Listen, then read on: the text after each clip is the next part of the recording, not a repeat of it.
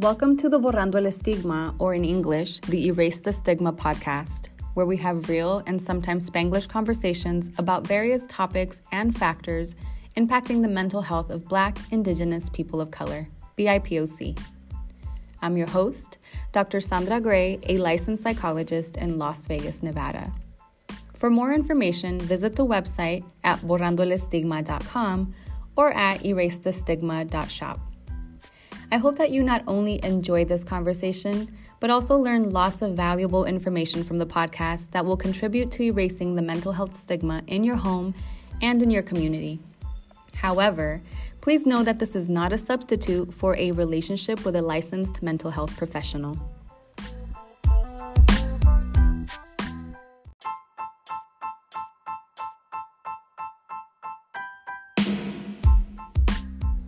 Hola, and thank you for tuning in for episode three of the Erase the Stigma, Borrando el Estigma podcast. I'm your host, Dr. Sandra Gray, a licensed psychologist in Las Vegas, Nevada. This week's episode is called My Racial Trauma Was Triggered. In this episode, I discuss how the January 6th event at the Capitol triggered my own and likely many other BIPOC's racial trauma. I process my own reactions and discuss how our emotional reactions relate to racial trauma and negative core beliefs that have been internalized and reinforced through multiple experiences of racism and discrimination, and how anger is a secondary emotion that masks underlying emotions. Since we are discussing a sensitive subject, please note that this episode may be triggering for some. Let's get into it. Hi, thank you for joining me on the Borrando el Estigma or Erase the Stigma podcast. I'm Dr. Sandra Gray and I am your host. And today I am coming on all by myself to just talk to you briefly about racial trauma and anger given the recent events that we saw at the US Capitol. And I really wanted to come on here because it significantly impacted me emotionally during this week, as I think it did for many of us um, in a lot of different ways. And I really needed to kind of take a step back and process some of the things that I had been experiencing, some of the emotions that were coming up for me. And I think my initial reaction to the events was just shock, um, disbelief, and at the same time, not shocked or in disbelief because for uh, for a lot of reasons, right? Shock and disbelief because how can the US Capitol be penetrated that easily? And on the other hand, not shocked at all or in disbelief of the fact that these folks who had initially been protesting um, and it, beca- it quickly became a domestic terrorist situation um, we're not black or brown. And so that also kind of came up a lot, brought up a lot of frustration for me because it was very clear the way that black and brown folks are treated in these systems um, and how folks with privilege are not treated in certain ways, right? And so that triggered a lot of anger for me, a lot of frustration. And if you've heard, you know, some of the past episodes, the idea of core beliefs has come up. And I wanted to talk about that a little bit more here because whenever something triggers us, whenever something causes us to feel a certain way and then consequently react to that situation or that event, you know, it's kind of poking at a core belief that we've developed about ourselves. And I think for a lot of Black and Brown folks, the frustration was not that you're not shooting these protesters or you're not you know shooting rubber bullets at them you're not spraying them with tear gas or you're not having the national army guard you know lined up at the capitol steps waiting for the protesters it was more so why then do you shoot us? Why then take all these extra precautions for Black and Brown folks or allies who are protesting Black Lives Matter, for example. You know, we've seen this throughout history. Um, I think a lot of the images triggered a lot of that anger reaction in myself and probably a lot of other people where we saw, you know, some of the Capitol Police taking, you know, pictures with the protesters or the domestic terrorists at this point. You know, we saw them kind of ushering them in and opening up the barricades so that they can get through. And, you know, a lot of us thought, you know, if this had been black and brown people, we would have been shot. like there would have been a mass of of people, right, that had been injured or hurt during during this event. Um, but more so as I processed this event, as I processed my own emotions with this event, I really got down to the core belief of we're not as valuable, right? When I think about the fact that had that been black and brown folks climbing walls, breaking windows, vandalizing the Capitol, the offices, you know, being a threat, having bombs.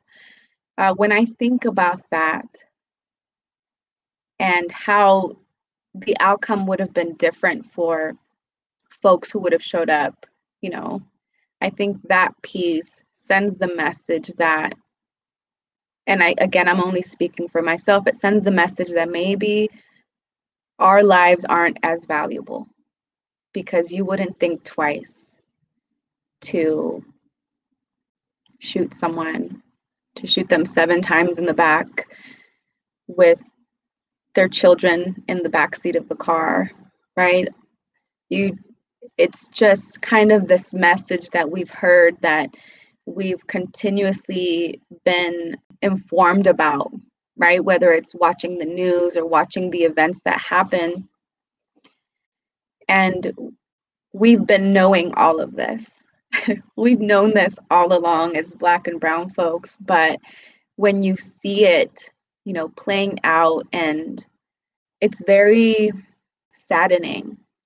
Fact that folks have privilege is also the privilege to ignore those facts and to ignore the daily lived experiences of black and brown folks. It's a privilege not to have to think about you know that you're black or brown in certain situations and when you don't have to think about it that's privilege. And again i, I want to just reiterate that although we've been knowing this you know, how people are criminalized, how their behavior is criminalized when they're black and black or brown is so much more severe and in a negative, you know, light than, you know, we had such a hard time calling these folks domestic terrorists and you know still ignoring the fact that there was multiple bombs. And and yes i'm glad that you know we are we have a lot of advocacy a lot more advocacy,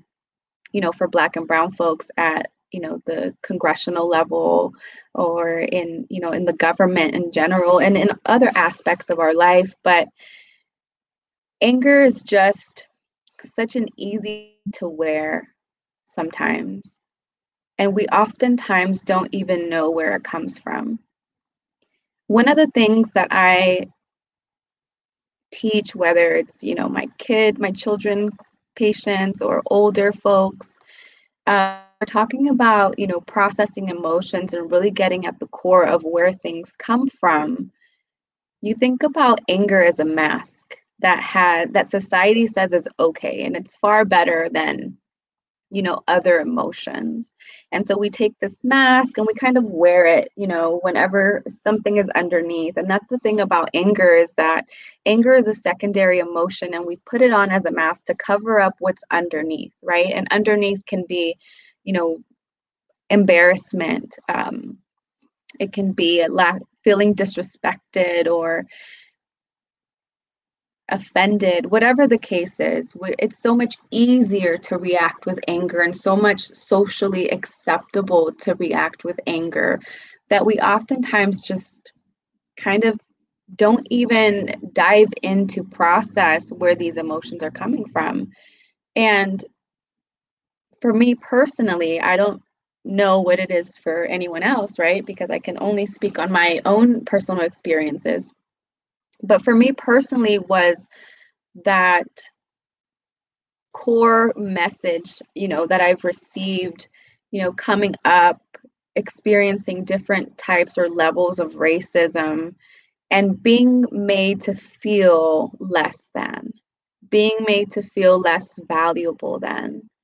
And when I think about that, you know, when I was able to process my anger, where it came from, it really boils down to that. You know, my anger is this mask that I put on to cover the fact that, again, right, I was made to feel less than. And these are those, those, you know, core beliefs that we talk about that we develop from the time that we're kids to the time that we're adults and we continuously get these messages right about being less than as they relate to skin color or ethnicity and or language.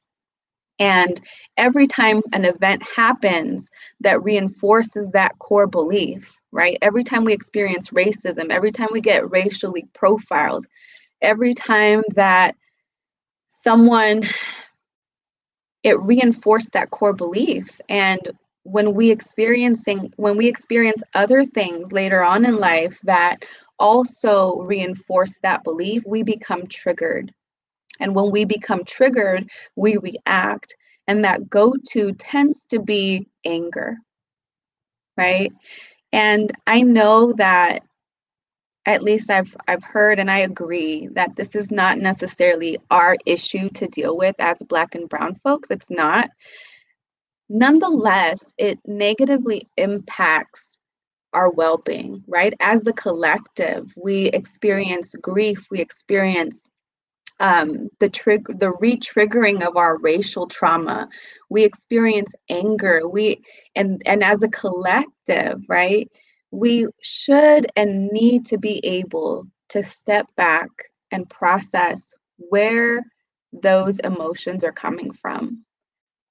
It was really hard for me to do this episode. And one of the things I'm learning about living authentically is that the most difficult things to say, whether it's on a post on Instagram or to say here on the podcast, the most difficult things to say are oftentimes and I say difficult because of fear, right? We we have this internal fear of like, okay, I want to say this, but if I say this, what are the consequences?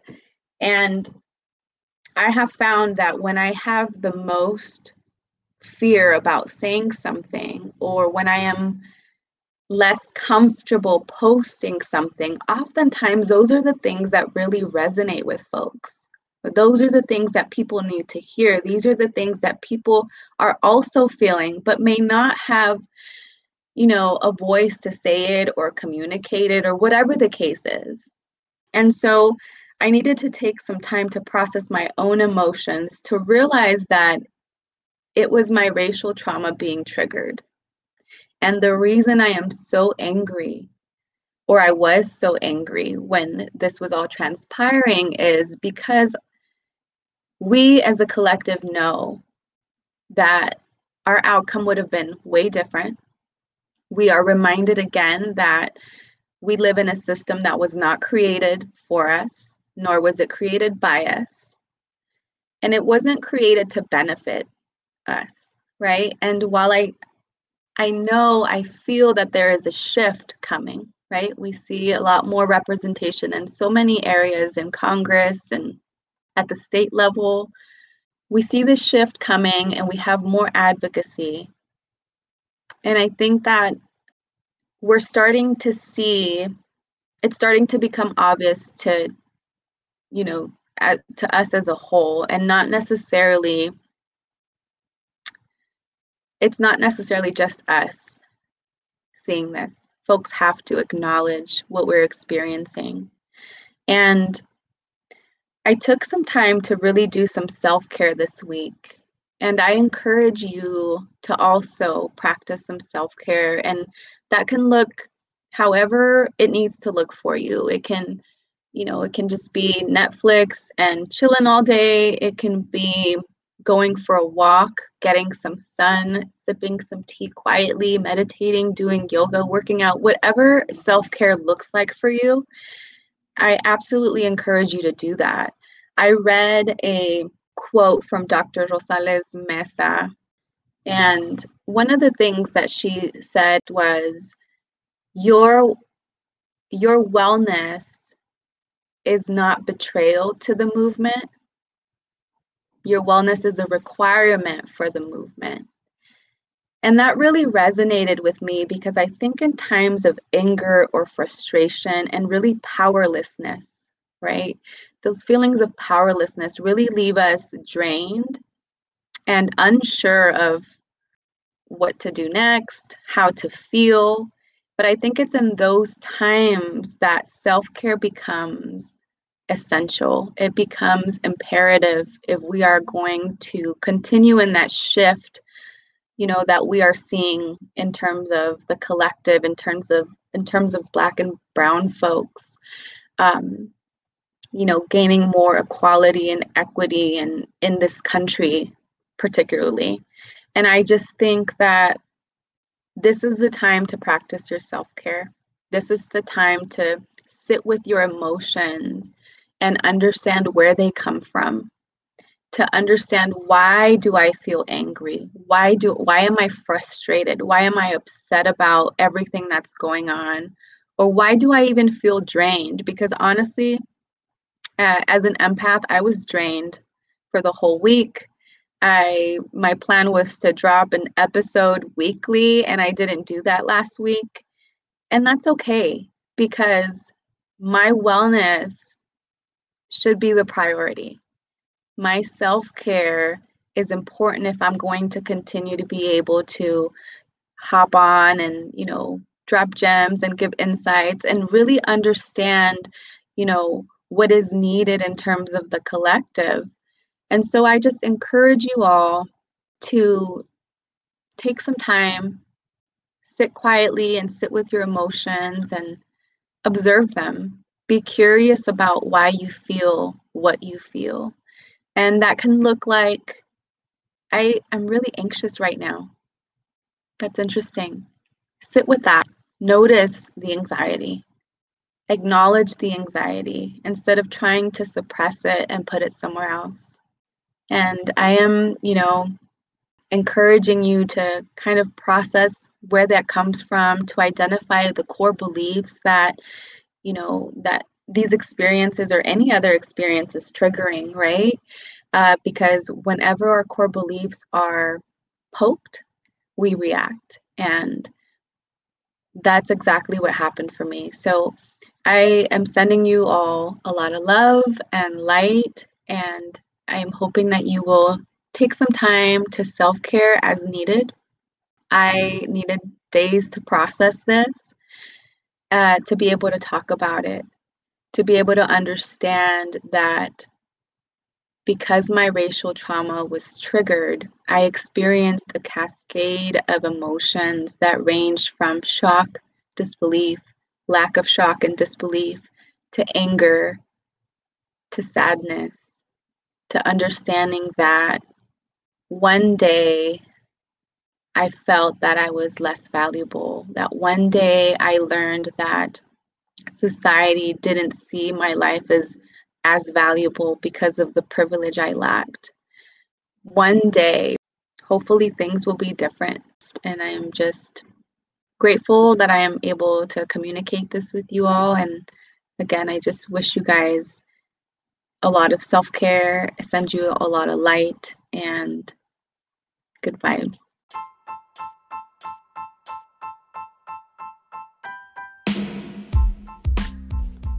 I hope you enjoyed that conversation and that some of the things I discussed resonated with your spirit. When things hit different, I say deep sigh on that, reminding myself to connect with the breath and that it's safe to feel my feelings, whatever they are, good or bad, and to stay present with them. I've been sighing a whole lot this week. So if anything resonated with you, or if you had any takeaways or insights, please let us know by using the hashtag DeepSigh on that. Be sure to look out for our upcoming episodes on living authentically, integrated healthcare, psychological testing, and several other mental health or BIPOC related topics. Be sure to go to the show notes for links to our website and check out the Erase the Stigma merch. We donate 25% of profits to fund mental health services for BIPOC. In the notes, you'll also find information about yours truly, Dr. Sandra Gray, and don't forget to share this episode and join us for the next one. If you haven't already, subscribe, give us a rating, and your honest reviews and feedback are much, much appreciated. Thank you.